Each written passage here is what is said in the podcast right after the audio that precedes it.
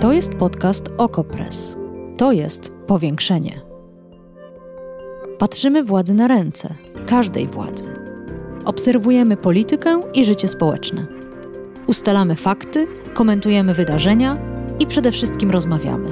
Z Wami i z naszymi gośćmi. Zapraszam, Agata Kowalska.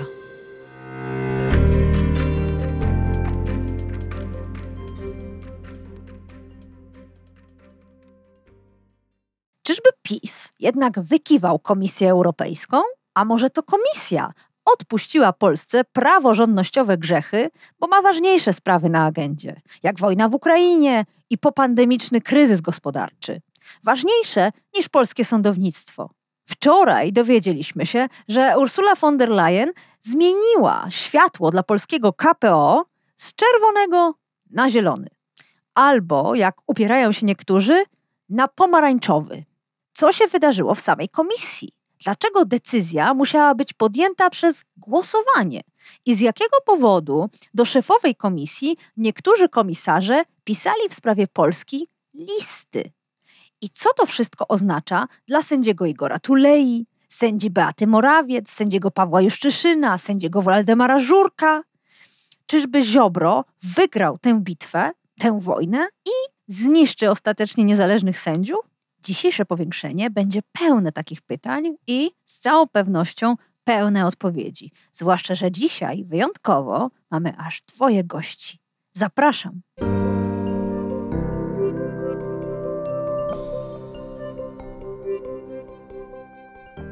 A naszym gościem jest pani Magdalena Cedro, analityczka do spraw europejskich w Polityce Insight. Dzień dobry. Dzień dobry. Zacznijmy więc od decyzji. Jaka ona jest? Decyzja jest pozytywna. Komisja Europejska wczoraj, pierwszego czerwca, dała zielone światło Krajowemu Planu Odbudowy, który przygotował rząd, a następnie wynegocjował z Brukselą. To jeszcze nie, ko- nie kończy procesu, procesu akceptacji, ponieważ muszą się na polski plan zgodzić kraje członkowskie w głosowaniu w Radzie Unii. Prawdopodobnie nastąpi to siedemnastego czerwca. Potrzebna jest zgoda co najmniej piętnastu krajów. Z, oczywiście, oczywiście można tutaj się zastanawiać, czy ta, czy, czy ta większość się zbierze, ale podej, po, można również podejrzewać, że Komisja Europejska, skoro sama zdecydowała się plan zaakceptować, to ma również pewność, że ta większość będzie. Ale no właśnie, czy się na pewno zdecydowała zaakceptować polskie K P O? Co to był za dziwny proces? Tomasz Bielecki, dziennikarz Deutsche Welle, również publikujący w Okopres, pisał, że po pierwsze odbyło się głosowanie, po drugie głosy były podzielone wśród komisarzy, po trzecie część z nich pisała wcześniej listy do szefowej komisji i na dodatek, to żeby jeszcze skomplikować nam ten obraz, część z tych komisarzy, którzy byli przeciw odmrożeniu K P O, nie wzięła udziału w tym ważnym głosowaniu. Proszę nam to rozplątać. Wczoraj został sfinalizowany proces, który rozpoczął się dwudziestego maja. Jest to wewnętrzna procedura Komisji Europejskiej zatwierdzania planów odbudowy. E, takich planów Komisja zatwierdziła już dwadzieścia cztery. Polski plan jest dwudziesty, dwudziesty piąty. Wcześniej ta procedura odbywała się dosyć szybko i nie wzbudzała większych, większych emocji. E, odbywała się w, w, w ramach, w trybie pisemnym. Pierwszy raz komisarze zebrali się na kolegium po to, żeby sprawę polskiego K P O omówić. Ta, ta procedura powinna trwać dwa tygodnie, ona została troszeczkę skrócona, ale to ze względu na, na terminarz i, i, i, i to kolegium. To oznacza, że komisarze, część komisarzy miała wątpliwości i chciała omówić sprawę podczas posiedzenia. A wynikać to może, to może z tego, że tego dwudziestego maja komisarze w zasadzie wszyscy po raz pierwszy zobaczyli gotowy dokument. Ten dokument był negocjowany za zamkniętymi drzwiami przez wysłannika polskiego rządu, którym był um, wiceminister funduszy, obecnie minister rozwoju Waldemar Buda.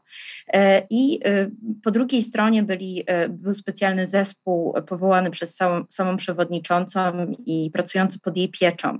Więc reszta komisarzy nie miała wpływu na ostateczny kształt dokumentu i być może stąd wzięły się te bardzo duże wątpliwości pięciu komisarzy. Może ja ich wymienię, żeby było jasne, Wymieńmy. kim oni są. Tak. To jest, tak. To jest komisarz, który w poprzedniej kadencji zajmował się praworządnością, Franz Timmermans, Holender, dzisiaj to jest architekt Zielonego Ładu, wiceprzewodniczący. Ilwa Johansson, którą znamy, hmm, ponieważ bywała w Polsce w ostatnim czasie bardzo często ze względu na uchodźców z Ukrainy. Didier Reinders to jest komisarz do spraw sprawiedliwości. Věra Jourová, czyli czeska komisarz, także wiceprzewodnicząca zajmująca się sprawiedliwością.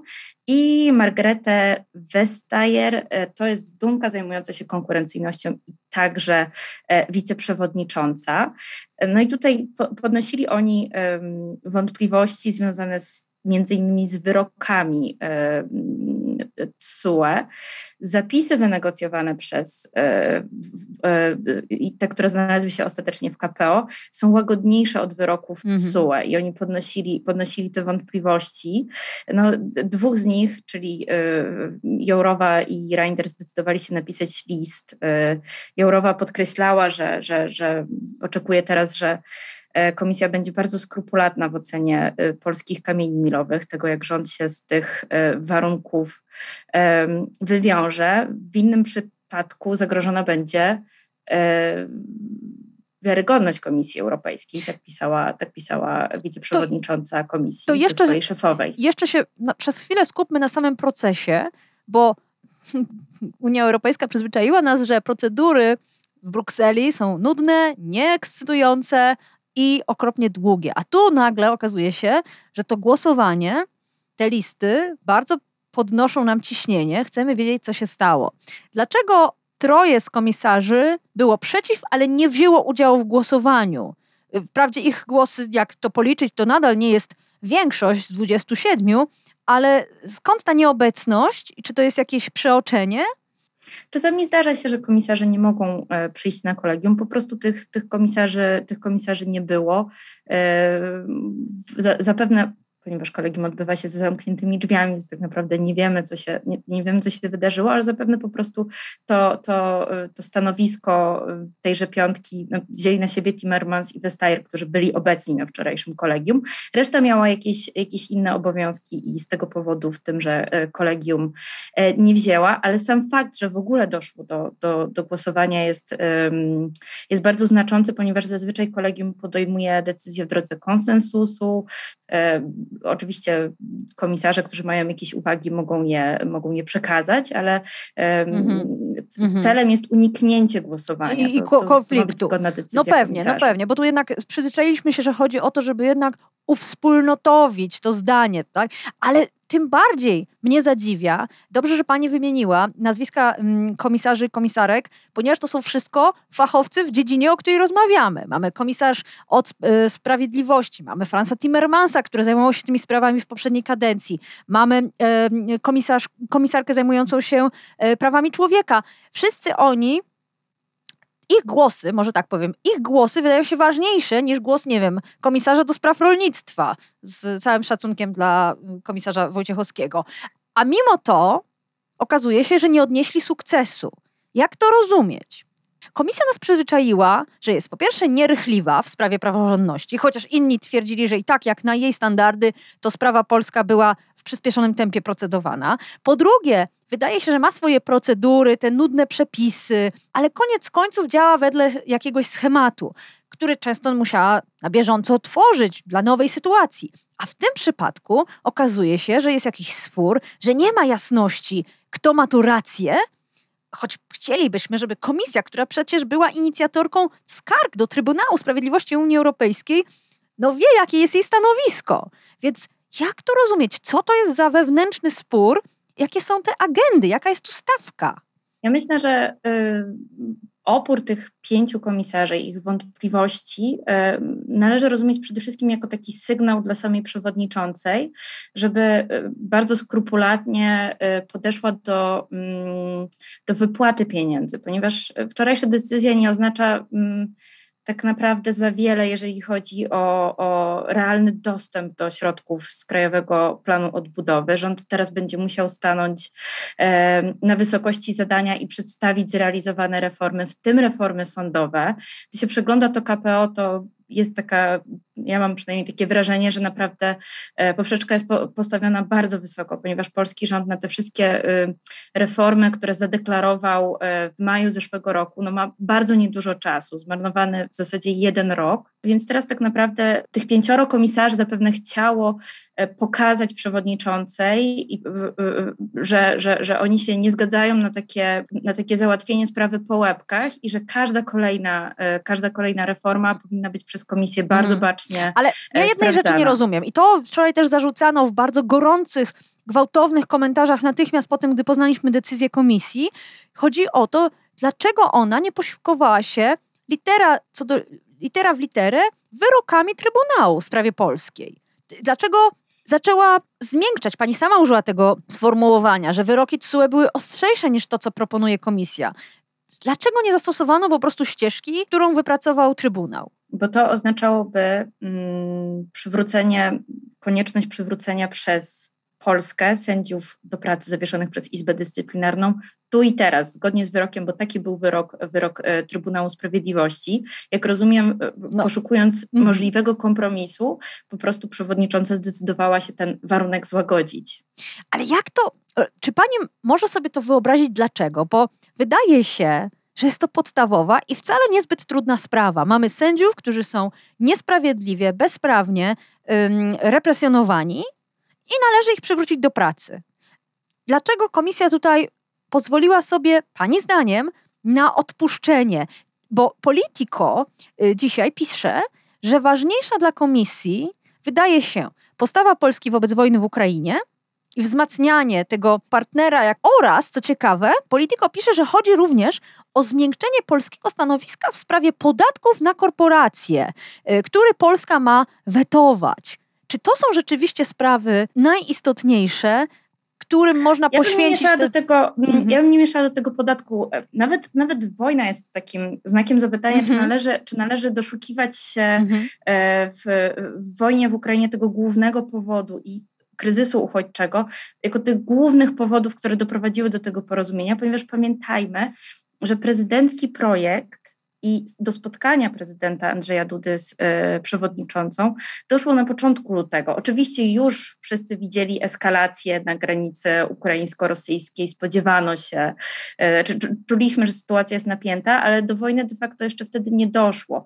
Znaczy, Komisja Europejska od miesięcy wysyłała sygnał, że chce znaleźć, że jest gotowa na porozumienie, że chce szukać tego kompromisu i że chce po prostu zakończyć ten spór, bo im dłużej...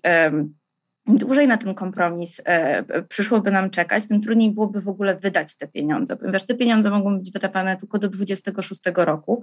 Jak się dzisiaj spojrzy na ten plan, to on jest bardzo... Mm, on jest napakowany zadaniami, reformami, inwestycjami, które będzie bardzo ciężko zrealizować. Więc już dzisiaj to jest tak naprawdę taki ostatni dzwonek, żeby, żeby znaleźć porozumienie w sprawie tego Ale planu. Ale chwileczkę, to jedna przerwa. Czy mówi pani teraz o trudnościach w realizacji reform, które są, jak pani sama mówi, wpakowane gęsto, gęsto w K P O, ale są to reformy dotyczące bardzo wielu kwestii. Przecież tam chyba ekologia jest naj, yy, najczęściej wymieniana, a nie, a, nie, a nie sądownictwo. Chyba nawet ktoś pisał, że w całym dokumencie ani razu nie pojawia się pojęcie rule of law, czyli praworządności. Czy mówi pani o tym, że Polska i tak będzie miała kłopot, żeby się wraz z tymi pieniędzmi reformować? Czy mówi pani o tym, że trudno by było oczekiwać, że PiS zmieni w odpowiedni sposób ustawy sądowe? Znaczy, polski Krajowy Plan Odbudowy różni się od wszystkich innych krajowych planów odbudowy. Oczywiście cały czas czekamy na, na, na ostateczny kształt węgierskiego dokumentu, ale to nie nastąpi, nie, nie nastąpi, nie nastąpi najprędzej. Wszystkie inne nie mają, także nie zawierają komponentu praworządnościowego, bo Fundusz Odbudowy jest czymś innym. Fundusz Odbudowy ma reformować gospodarki Unii, ma reformować, ma reformować je po to, żeby przynieść ożywienie gospodarcze. Tak był pomyślany Fundusz Odbudowy i on nie miał być w założeniu Komisji Europejskiej narzędziem dyscyplinowania państw mających problemy z praworządnością. Więc być może dlatego Ursula von der Leyen zdecydowała się zmiękczyć te warunki dotyczące praworządności po to, żeby no, stawiając sobie ten jako cel nadrzędny to, co jest de facto celem całego Funduszu Odbudowy, a więc ożywienie gospodarcze. Oczywiście gospodarka węgierska jest dużo mniejsza i, i, i bez tych pieniędzy, być może Unia, bez tych pieniędzy dla Węgier Unia sobie poradzi, natomiast z, z pewnością gdzieś też tam brano pod uwagę ten aspekt ekonomiczny, gospodarczy, to jak brak tych pieniędzy wpłynie na, na polską gospodarkę i w efekcie na unijną gospodarkę. To teraz przyjrzyjmy się jeszcze temu z punktu widzenia relacji z Polską i tego, co będzie dalej, ponieważ wczoraj pojawiło się wiele głosów zmartwionych tym, że owe słynne kamienie milowe wpisane w K P O to jest tylko pozór, to jest tylko fasada i że komisja nie dopilnuje ich spełnienia i wypełnienia zgodnie z ideami choćby wyroków T S U E, ponieważ teraz nie dopilnowała, żeby te wyroki T S U E były w prawidłowy, precyzyjny sposób przez Polskę zrealizowane. Co pani o tym myśli? Znaczy, ja myślę, że jednak Komisja Europejska poczeka na Trybunał Sprawiedliwości. Pamiętajmy, że Polska cały czas, Polsce cały czas naliczana jest dzienna kara w wysokości miliona euro w związku z niezrealizowaniem środka tymczasowego Trybunału Sprawiedliwości, który nakazał zawieszenie prac Izby Dyscyplinarnej. Polska, się, Polska, się, Polska tego nie zrobiła, płaci dziennie milion euro kary. I wydaje mi się, że nie ma mowy o tym, żeby Komisja Europejska zatwierdziła wypełnienie kamieni milowych, jeżeli te kary będą dalej naliczane. Więc wydaje mi się, że Komisja poczeka, aż reforma wejdzie w życie, Izba rzeczywiście przestanie działać w kształcie, który dzisiaj znamy i T S U E się na ten temat wypowie. Oczywiście, żeby, żeby polski rząd przestał płacić te kary, to oczywiście sam też musi się, musi się o to zwrócić. Jasne, do, tak, do T S U E. Tak, więc, ale, więc ale, wydaje mi się, że, mm. że nie ma mowy o tym, żeby komisja wypłaciła jakiekolwiek pieniądze Polsce, jeżeli dalej T S U E będzie, będzie uznawał, że Polska nie wypełniła, nie zrealizowała środka tymczasowego. I tutaj mogę tylko się ucieszyć i mieć nadzieję, że ma pani absolutną rację, tylko że decyzje komisji nie pozostają w próżni. Nie pozostają w próżni politycznej, w próżni wizerunkowej. Co oznacza, że na poziomie procedur wciąż może się okazywać, że komisja trzyma twardo rękę i pilnuje polskiej praworządności, ale na poziomie świadomości społecznej będzie zupełnie inaczej. Polski premier już ogłosił sukces. Prawo i Sprawiedliwość, rządząca koalicja cieszą się i triumfują i próbują przekonać, że komisja wycofała się właściwie ze swoich zarzutów wobec Polski, skoro odmroziła K P O. I teraz nawet jeśli za miesiąc, za dwa, za trzy usłyszymy z Brukseli, halo, nie będzie pieniędzy na wasze projekty, bo nie spełniliście tego i tego, to i tak przez te kilka miesięcy budowana znów będzie atmosfera taka, jakby Polska szła zgodnie z wolą komisji, a tu nagle z Brukseli przychodzi um, jakaś połajanka, czy nieuczciwa, jak twierdzą najbardziej radykalni politycy PiSu, nieuczciwa ocena, nieuczciwe zarzuty wobec Polski. I to jest kłopot, bo widzimy, że przez te kilka lat, kiedy komisja się boksuje z Polską, ten problem, czyli tego, jak w przestrzeni debaty publicznej ujmowana jest ta polska sprawa, ma ogromny wpływ na to, jaki jest korytarz Czy, czy jaka jest przestrzeń do działania komisji, w których momentach ona rzeczywiście czuje, że może sobie pozwolić na ostrzejsze negocjacje. Co pani o tym myśli? To takie, takie rozgoryczenie, czy też dezaprobata działań komisji takie sygnały nie płyną tylko z Polski, płyną także z samej Komisji Europejskiej, z Parlamentu Europejskiego, z innych stolic. Więc do tej pory przewodniczącej Komisji Europejskiej udawało się tak kluczyć pomiędzy tymi różnymi, różnymi stronami. Wydaje mi się, że ona nadal będzie usiłowała to robić. Ona nie jest, nie jest przekonana do pełnej współpracy i do pójścia na rękę we wszystkich kwestiach, kwestiach polskiemu rządowi, ale po prostu doszła do wniosku, że kwestie sporu wokół K P O należy, należy zakończyć. Natomiast teraz prawdopodobnie będzie musiała dać coś drugiej stronie. Pamiętajmy, że um, pamiętajmy, że toczone są jeszcze, jeszcze spory o polską praworządność na innych polach. W grudniu Komisja Europejska uruchomiła procedurę o naruszenie prawa unijnego w związku z wyrokiem Trybunału Konstytucyjnego uznającego wyższość prawa, prawa polskiego. To sprawa na pewno też będzie w Komisji rozważana, może się skończyć przed Trybunałem Sprawiedliwości znowu. Pozostaje kwestia, kwestia K R S u. Również procedowany dalej jest artykuł siódmy. No i na samym końcu wisienka na torcie, czyli nowe, nowe bardzo poważne, potężne narzędzie, które Komisja ma w swoich rękach, a więc to jest ten mechanizm warunkowości, czyli możliwości zablokowania wypłat, jeżeli jakiś kraj działa niezgodnie, niezgodnie z zasadami rządów prawa. I tak, t- takie, takie postępowanie już Komisja uruchomiła wobec Węgier, wobec których ma dużo więcej zastrzeżeń, zwłaszcza jeżeli chodzi o korupcję na szczytach, na szczytach władzy.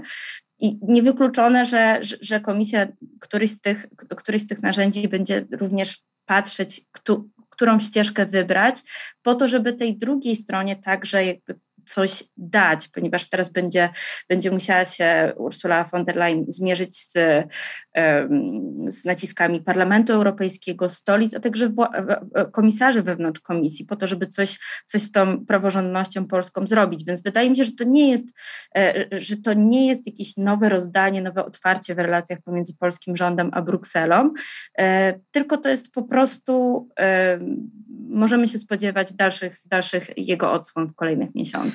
To już zupełnie na koniec, bo na początku naszej rozmowy powiedziała Pani, decyzja Komisji to nie jest finał, jeszcze teraz czeka nas głosowanie państw członkowskich, ale zaraz potem w drugim zdaniu powiedziała Pani, ale skoro w Komisji zapadła taka decyzja, to możemy się spodziewać, że znajdzie się też większość państw członkowskich, która zagłosuje za odmrożeniem K P O.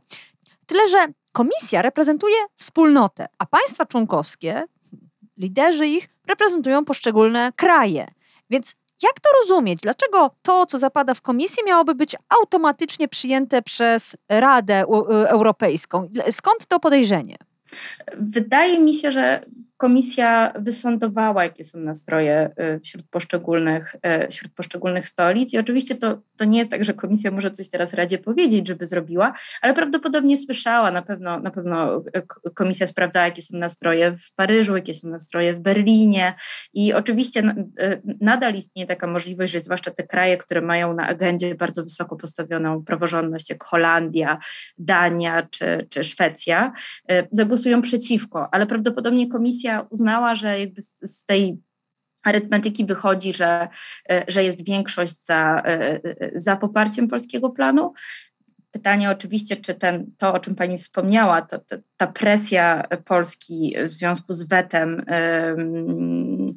z wetowaniem podatku od minimalnego C I T u, czy to też nie będzie pewnego rodzaju presja na inne kraje po to, żeby, żeby porozumieć się w sprawie K P O?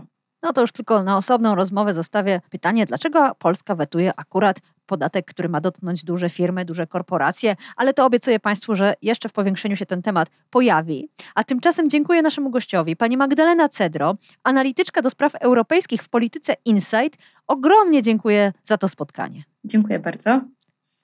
Ale tym razem to nie koniec powiększenia. Za chwilę druga część.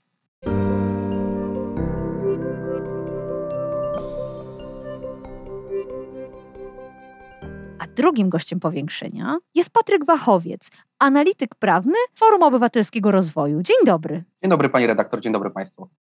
To zacznijmy od tej decyzji. Co się wczoraj wydarzyło?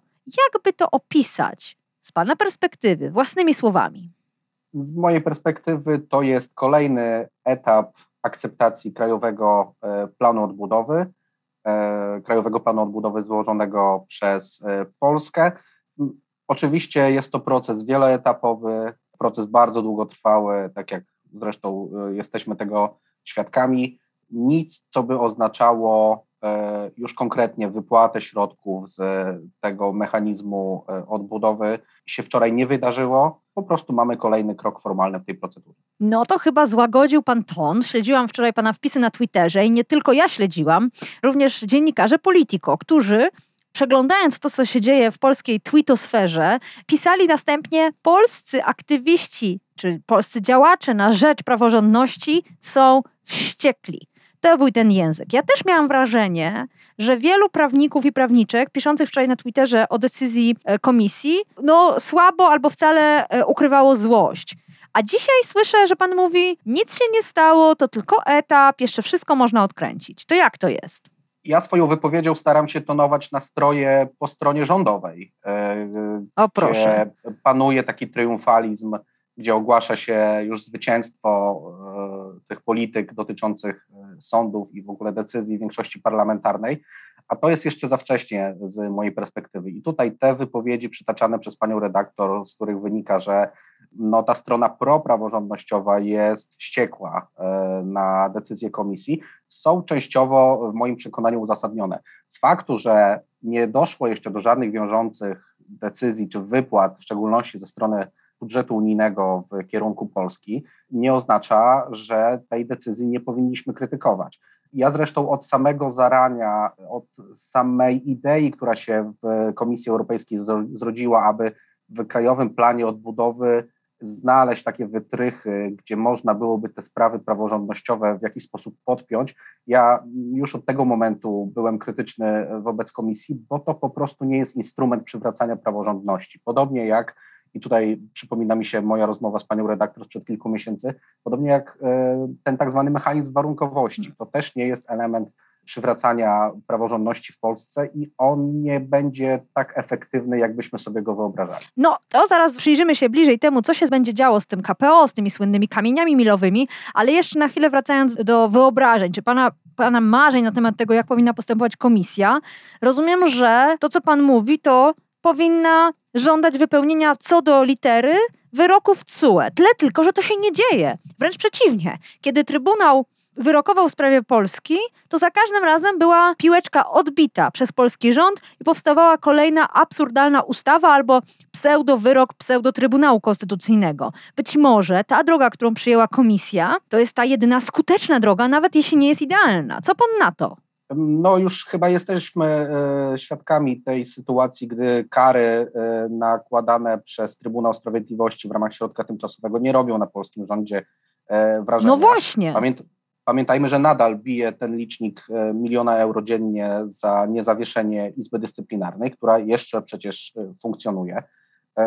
To jest jedna sprawa, a druga sprawa, mi się wydaje, że to jednak umieszczenie tych praworządnościowych elementów w Krajowym Planie Odbudowy to było takie zagranie prawą ręką za, za lewe ucho, bo zwróćmy uwagę na to, skąd, skąd w ogóle te zapisy się, się wzięły w Krajowym Planie Odbudowy i, i dlaczego komisja teraz je egzekwuje. Wzięło się to z tego, że rozporządzenie unijne ustanawiające mechanizm odbudowy zawiera kryteria oceny krajowych planów odbudowy przez Komisję, między innymi na podstawie rekomendacji z semestru europejskiego. Semestr europejski to jest taki permanentny mechanizm, w którym ocenia się polityki gospodarcze państw członkowskich, aby zapewnić, prawda, spójność gospodarczą i wysoki wzrost, no i w ostateczności dobrobyt obywateli Unii Europejskiej oczywiście. I w semestrze europejskim w jednej z rekomendacji, nawet chyba nie tegorocznej, tylko sprzed kilku lat, kiedy te sprawy z Izbą Dyscyplinarną się, się zaczęły tak naprawdę, tam była taka rekomendacja zwiększenie poziomu inwestycji za sprawą zapewnienia niezależności sądów. Oczywiście mamy badania na to, że poziom inwestycji prywatnych w szczególności jest zależny od poziomu niezależności sądów, ale po pierwsze to była jednozdaniowa rekomendacja. Komisja tę jednozdaniową rekomendację wyciągnęła do tych negocjacji z polskim rządem w sprawie Krajowego Planu Odbudowy i na podstawie tej jednej rekomendacji obudowała to teraz tymi tak zwanymi kamieniami milowymi. I można się tylko dziwić Komisji Europejskiej, że wielką taką pieczołowitość pokazała, pisując, że ma być zmiana na przykład regulaminu Sejmu, ma być, mają być te sprawy sędziów zawieszonych przez Izbę Dyscyplinarną wznowione czy ponownie, czy ponownie rozwiązane. A na przykład, na co też zwracali wczoraj uwagę komentatorzy, komisja nie wymaga niczego w sprawie Trybunału Konstytucyjnego, który przecież no, ale nie było wyro... nie... zakwestionował, zakwestionował yy, no, pierwszeństwo prawa unijnego. To prawda, to prawda, ale nie było... priorytetem dla komisji. Ale absolutnie jestem tą osobą, która od samego początku pytała, gdzie jest skarga do T S U E w sprawie Trybunału. Toczyliśmy o tym dyskusję również w powiększeniu, odsyłam Państwa do archiwum, dlaczego tego Trybunału nikt nie tknął, bo nie tylko przecież chodzi o komisję. Polscy sędziowie też nie, nie podnosiły tego wątku, ale to na chwilę zostawmy.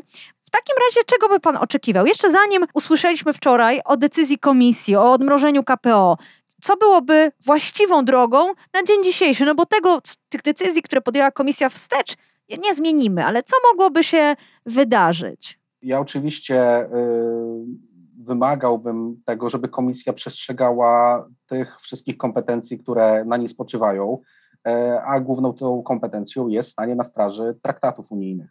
I y, kiedy, no, no i oczywiście wykonywanie budżetu, no bo ten mechanizm odbudowy mieści się w ramach tej kompetencji komisji do, do wykonywania budżetu unijnego i e, czego mógłbym oczekiwać? No jedynie poszanowania prawa, skierowania wyboru najbardziej efektywnych instrumentów do, e, do sprostania. Ale co to znaczy? Problemów. Co to znaczy? Co to konkretnie znaczy? E, już tłumaczę. Skargi do Trybunału Sprawiedliwości z, tych, z tej całej palety instrumentów dotychczas były najbardziej efektywne.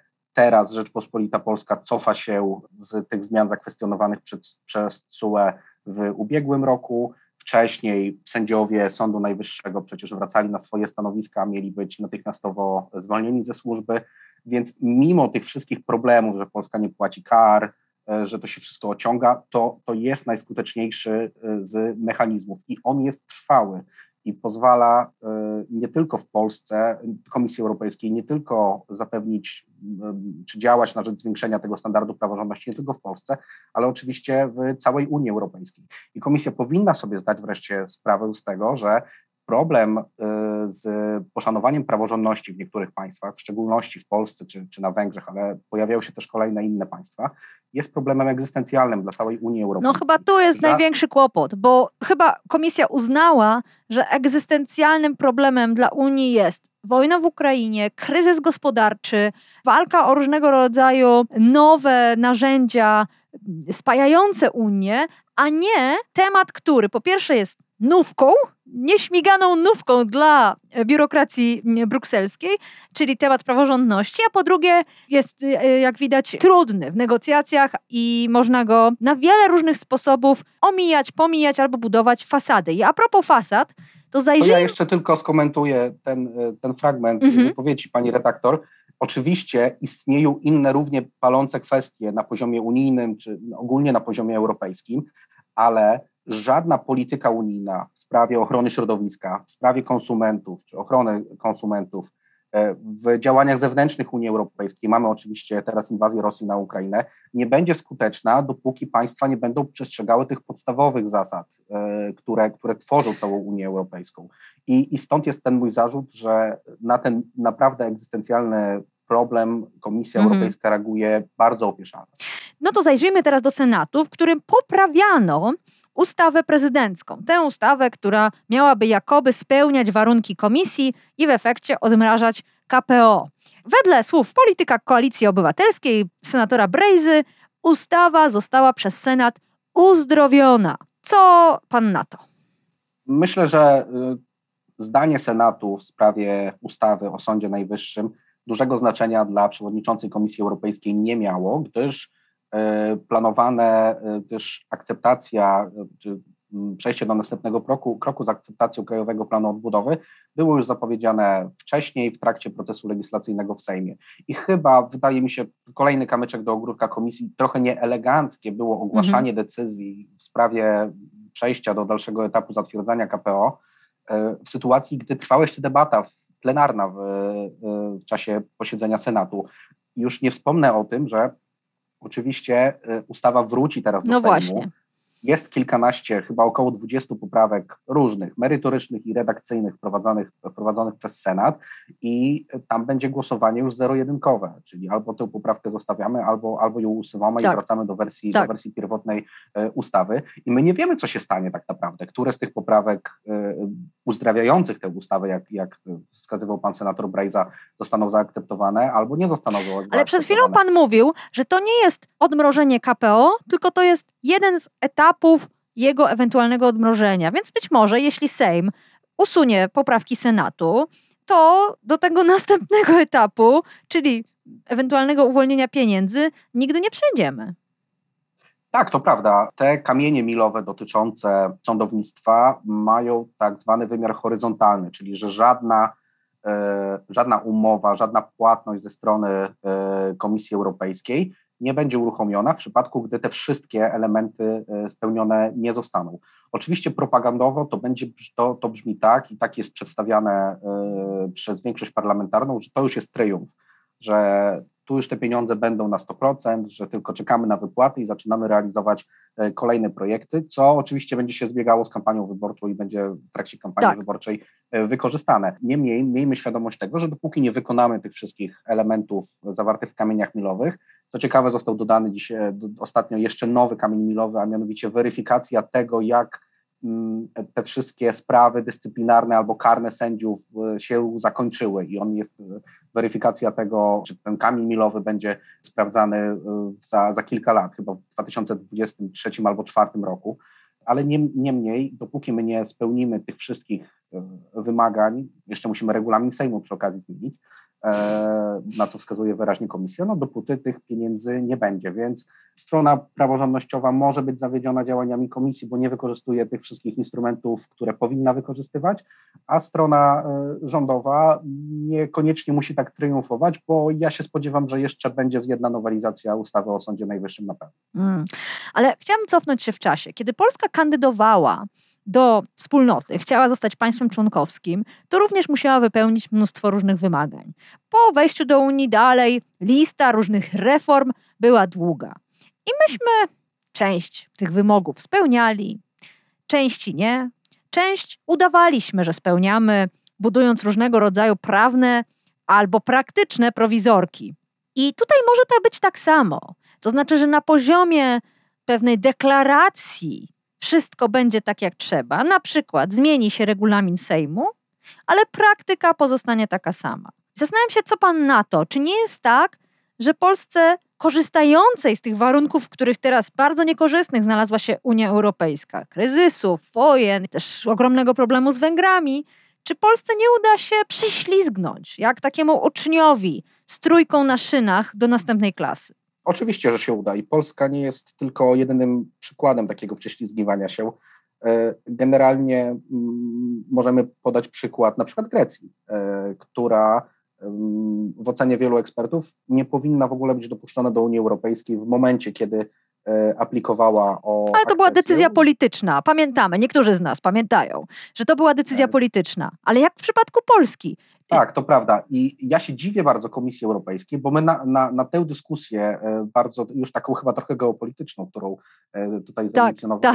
zainicjowała pani redaktor, nałóżmy jeszcze raz to K P O i zastanówmy się hmm. nad tym, z jakich powodów Komisja podjęła, podjęła tę wczorajszą hmm. decyzję.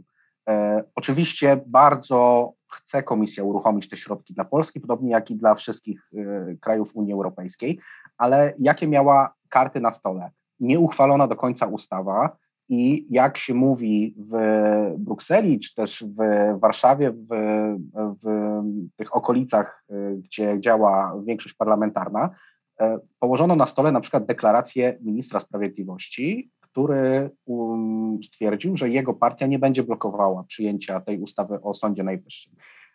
Tylko jeżeli to są takie słabe gwarancje ze strony Polski dla Komisji Europejskiej, to ja tym bardziej się dziwię, dlaczego Komisja nie poczekała na przykład kolejnych dwóch tygodni na to, żeby sprawdzić, jaki będzie ostateczny kształt tej ustawy, zestawić ją z tymi kamieniami milowymi, które wskazała i wtedy podjąć decyzję, bo nie jestem w stanie tego pojąć, dlaczego to akurat się dzieje dzisiaj, czyli... Skąd ten pośpiech? Mhm, mhm. No właśnie, no to będziemy jeszcze się nad tym pewnie długo zastanawiać, ale... Więc wracając jeszcze do tego prześlizgiwania się, powiem tylko krótko. Unia Europejska to nie jest tylko organizacja międzynarodowa. Unia Europejska to jest proces. Proces zacieśniania stosunków między państwami, w którym naturalnie funkcjonuje coś takiego jak ważenie różnego rodzaju interesów. I rzeczywiście Polska, Pols- Polsce udawało się wielokrotnie prześliznąć, Węgrom się udawało wielokrotnie prześliznąć, a to z tego powodu, że tam po prostu rządzą politycy. Tam komisja nie jest takim biurokratycznym molochem, jak się zawsze o komisji mówiło, że ci brukselscy urzędnicy coś tam robią, coś tam robią, tylko tam jest gra interesów i, i, i wiele takich zasad wzajemności. My wam tutaj złagodzimy, to, to wy nam złagodzicie w innej dziedzinie.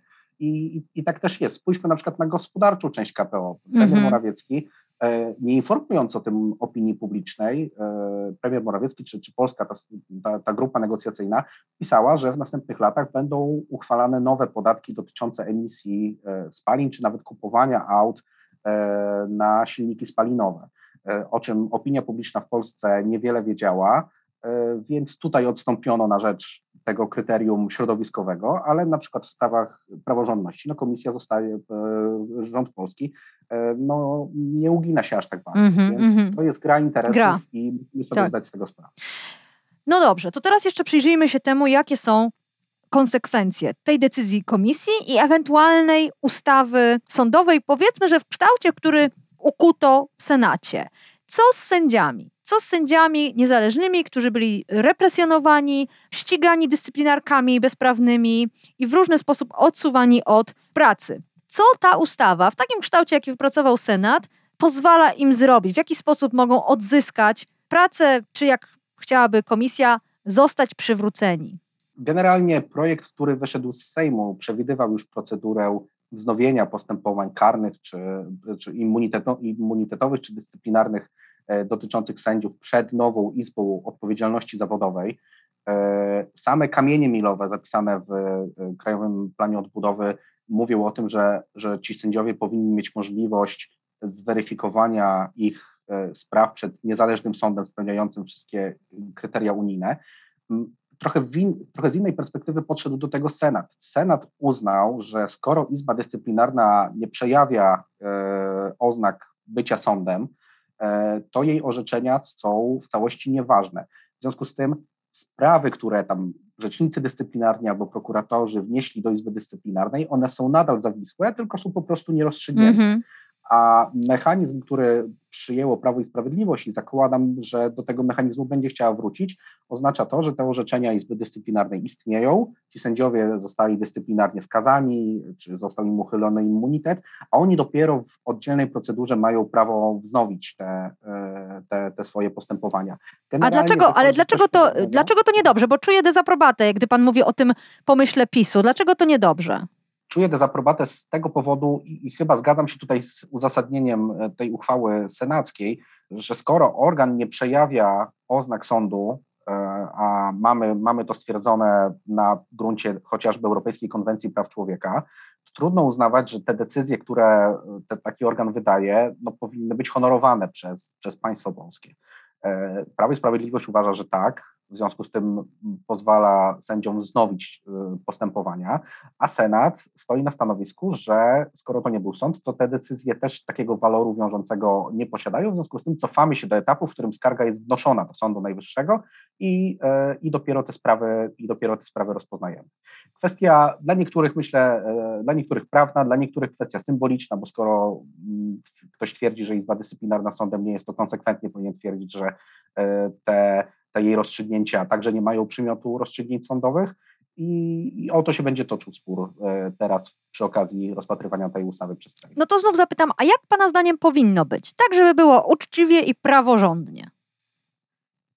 Przekonuje mnie e, co do zasady rozwiązanie senackie, jest spójne przede wszystkim e, z orzecznictwem Europejskiego Trybunału Praw Człowieka czy Trybunału e, Unijnego w Luksemburgu. Skoro w postępowaniach przed Izbą Dyscyplinarną dochodziło do naruszenia fundamentalnego prawa, do sądu ustanowionego zgodnie z prawem, gdzie Trybunał w Strasburgu stwierdzał wyraźnie, że organ, jakim jest Izba Dyscyplinarna, sądem nie jest, to trudno, nie będąc konsekwentnym, nie twierdzić, że te wszystkie czynności, które Izba Dyscyplinarna podejmowała, no, powinny być uznawane w obrocie prawnym czy honorowane.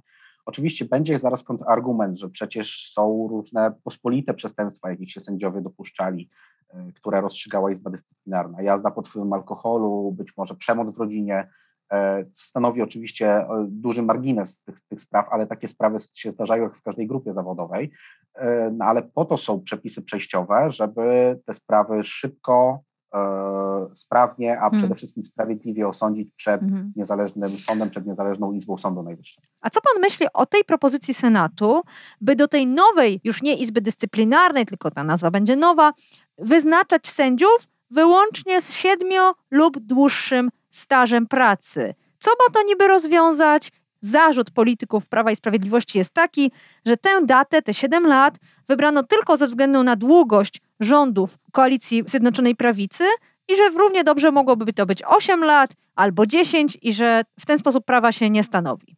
Senat motywuje tę poprawkę tym, że to są sprawy dotyczące odpowiedzialności zawodowej, też sędziowie będą oceniali postępowanie sędziów. W związku z tym takie postępowanie powinno dawać rękojmię najwyższego profesjonalizmu i stąd ten wymóg siedmiu. No ale dlaczego siedem, a nie dziesięć?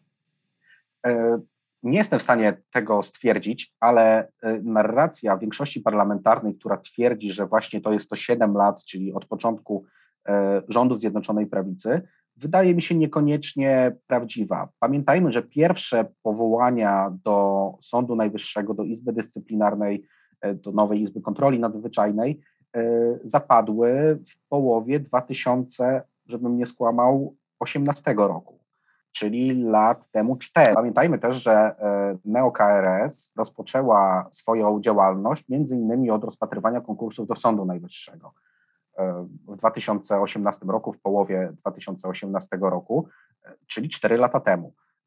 I oczywiście w założeniu mechanizm, który miałby odfiltrować z puli członków nowej Izby te osoby, które zostały powołane przez nową K R S, jest oczywiście zasadne. Europejski Trybunał Praw Człowieka nie tylko w sprawie Izby Dyscyplinarnej, ale w sprawie Izby Kontroli Nadzwyczajnej czy Izby Cywilnej Sądu Najwyższego również orzekał, że udział w składzie osób po Neo-K R S-ie, po, mówmy, mówmy skrótowo, oznacza naruszenie fundamentalnego prawa do sądu ustanowionego ustawą. Więc mechanizm jest zasadny, ale skąd się ta liczba siedmiu lat wzięła, nie jestem w stanie do tego dotrzeć. Mhm.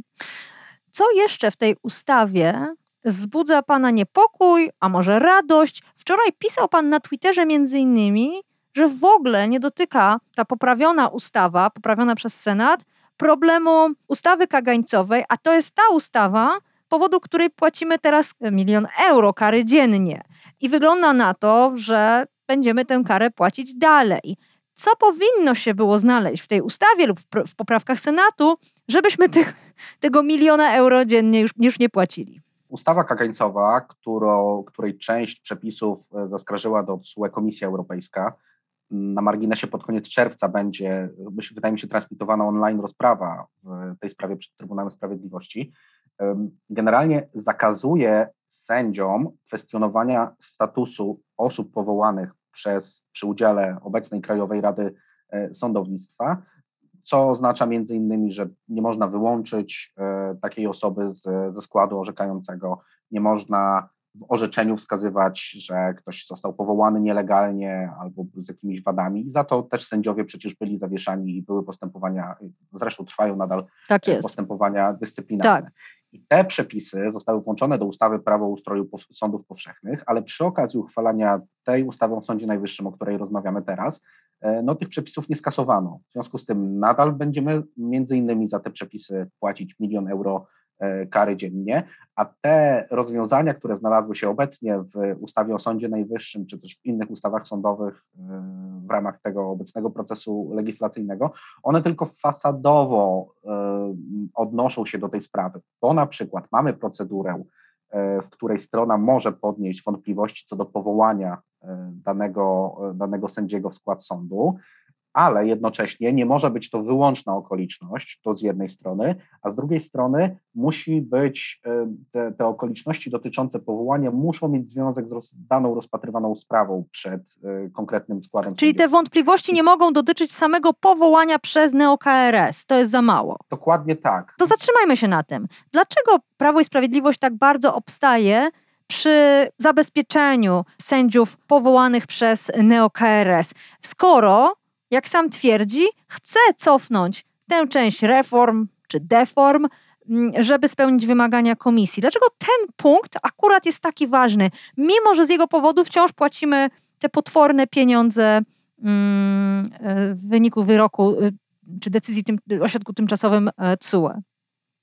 No myślę, że dla Prawa i Sprawiedliwości bardzo wygodne, bardzo wygodna jest sytuacja, kiedy część kluczowych stanowisk w sądach jednak jest obsadzona przez osoby nominowane przez nową Krajową Radę Sądownictwa, której zależność od władzy politycznej jest bardziej niż widoczna. I myślę, że to jest naturalna tendencja partii politycznej o, o takiej właśnie doktrynie, jaką, jaką wyraża Prawo i Sprawiedliwość.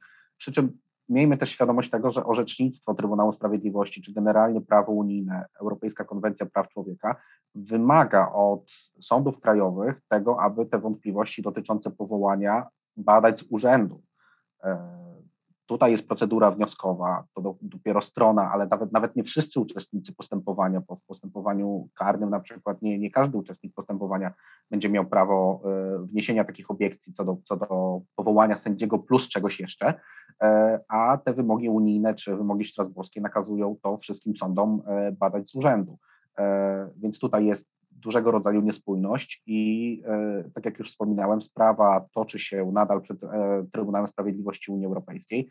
Za kilka tygodni będzie rozprawa i myślę, że po wakacjach spodziewamy się wyroku, gdzie, tak jak chyba mówiłem kilka minut temu, trzeba będzie znowu uchwalić ustawę albo o Sądzie Najwyższym, albo o sądach powszechnych, które, które likwiduje ten mankament. Tym razem tego nie zrobiono. Myślę, że to też jest element tej umowy między Prawem i Sprawiedliwością a Solidarną Polską, żeby dać sobie jeszcze te takie furtki, gdzie można byłoby tych sędziów albo represjonować z jednej strony, albo ten cementować, czy petryfikować ten, ten, zastany, ten zastany system sądowy. No to już zupełnie na koniec. Skoro rząd był skłonny płacić ten milion euro dziennie i ignorować środek tymczasowy zarządzony przez T S U E, to dlaczego miałby ewentualnie niekorzystny dla siebie wyrok T S U E, już ten ostateczny, realizować? Oczywiście jak, jaki będzie stan rzeczy po wyroku Trybunału Sprawiedliwości, tego, tego jeszcze nie wiemy, ale mamy oczywiście, tak jak pani redaktor powiedziała, pewne poszlaki wskazujące na to, czy, czy rząd polski będzie wykonywał kolejne orzeczenia Trybunału Sprawiedliwości, czy też nie, ale pamiętajmy, że mamy zawsze inne narzędzia, które pomagają komisji w egzekwowaniu spełniania tych obowiązków traktatowych. Po pierwsze, mamy Krajowy Plan Odbudowy i w Krajowym Planie Odbudowy w jednym z kamieni milowych zapisane jest wprost usunięcie takiego mechanizmu, o którym tutaj teraz rozmawiamy, czyli tego zakazu kwestionowania powołania innego, innego sędziego czy innej osoby po, po, po Neo-K R S-ie. Po drugie, mamy mechanizm sankcyjny przewidziany w traktacie, a mianowicie wniesienie kolejnej skargi do T S U E i żądanie kary dziennej albo kary ryczałtowej, albo jednej i drugiej. To się oczywiście wlecze, ale już mamy taką skargę, bo w sprawie Izby Dyscyplinarnej też ten wyrok nie był wykonany i ta sprawa trafiła do, do Trybunału Sprawiedliwości. Mamy oczywiście ewentualnie możliwość uruchomienia mechanizmu warunkowości, gdzie on będzie trudny do zastosowania, ale to takie najbardziej rażące i najbardziej oczywiste przypadki naruszeń prawa Unii powiązane z praworządnością, które będą wpływały jakoś na rozdział środków unijnych, będzie można podpiąć pod ten ewentualny mechanizm warunkowości i już wtedy tak precyzyjnie wstrzymywać konkretne płatności. Ten mechanizm jest akurat szybki do, do, do uruchomienia, więc gdyby się pojawiły takie okoliczności, na ten moment komisja stwierdza, że ich nie ma, to będzie możliwe jego uruchomienie. Więc jest cała paleta narzędzi, żeby takie państwo niesporne, mówiąc delikatnie, skłonić do przestrzegania prawa unijnego. Patryk Wachowiec, analityk prawny Forum Obywatelskiego Rozwoju. Bardzo dziękuję za rozmowę. Dziękuję.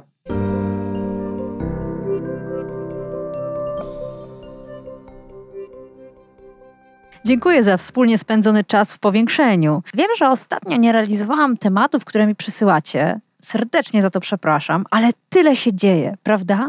Kiedyś czerwiec to był już czas spokoju. Ostatnie momenty przed lipcem, sezonem ogórkowym, jak to się mówiło. Ale od paru dobrych lat o żadnych ogórkach mowy być nie może. Codziennie odkrywam jakiś temat, który moim zdaniem koniecznie powinien zostać omówiony w powiększeniu. Ale obiecuję, że wrócę do waszych maili i do waszych propozycji. Są one równie ważne. I jeszcze raz przypominam mój adres agata kropka kowalska małpa oko kropka press. Piszcie nie tylko z pomysłami na odcinki, ale i z komentarzami, a może nawet krytyką naszego podcastu. I do usłyszenia w kolejnym odcinku. Powiększenie. Podcast Okopres. Prowadzenie Agata Kowalska. Podcast znajdziesz na stronie Okopres i w twojej ulubionej aplikacji do podcastów. Redakcja Okopres działa od dwa tysiące szesnastego roku. Jesteśmy obywatelskim narzędziem kontroli władzy, obecnej i każdej następnej. Okopres utrzymuje się z waszych darowizn. Wesprzyj nas, byśmy mogli działać dalej.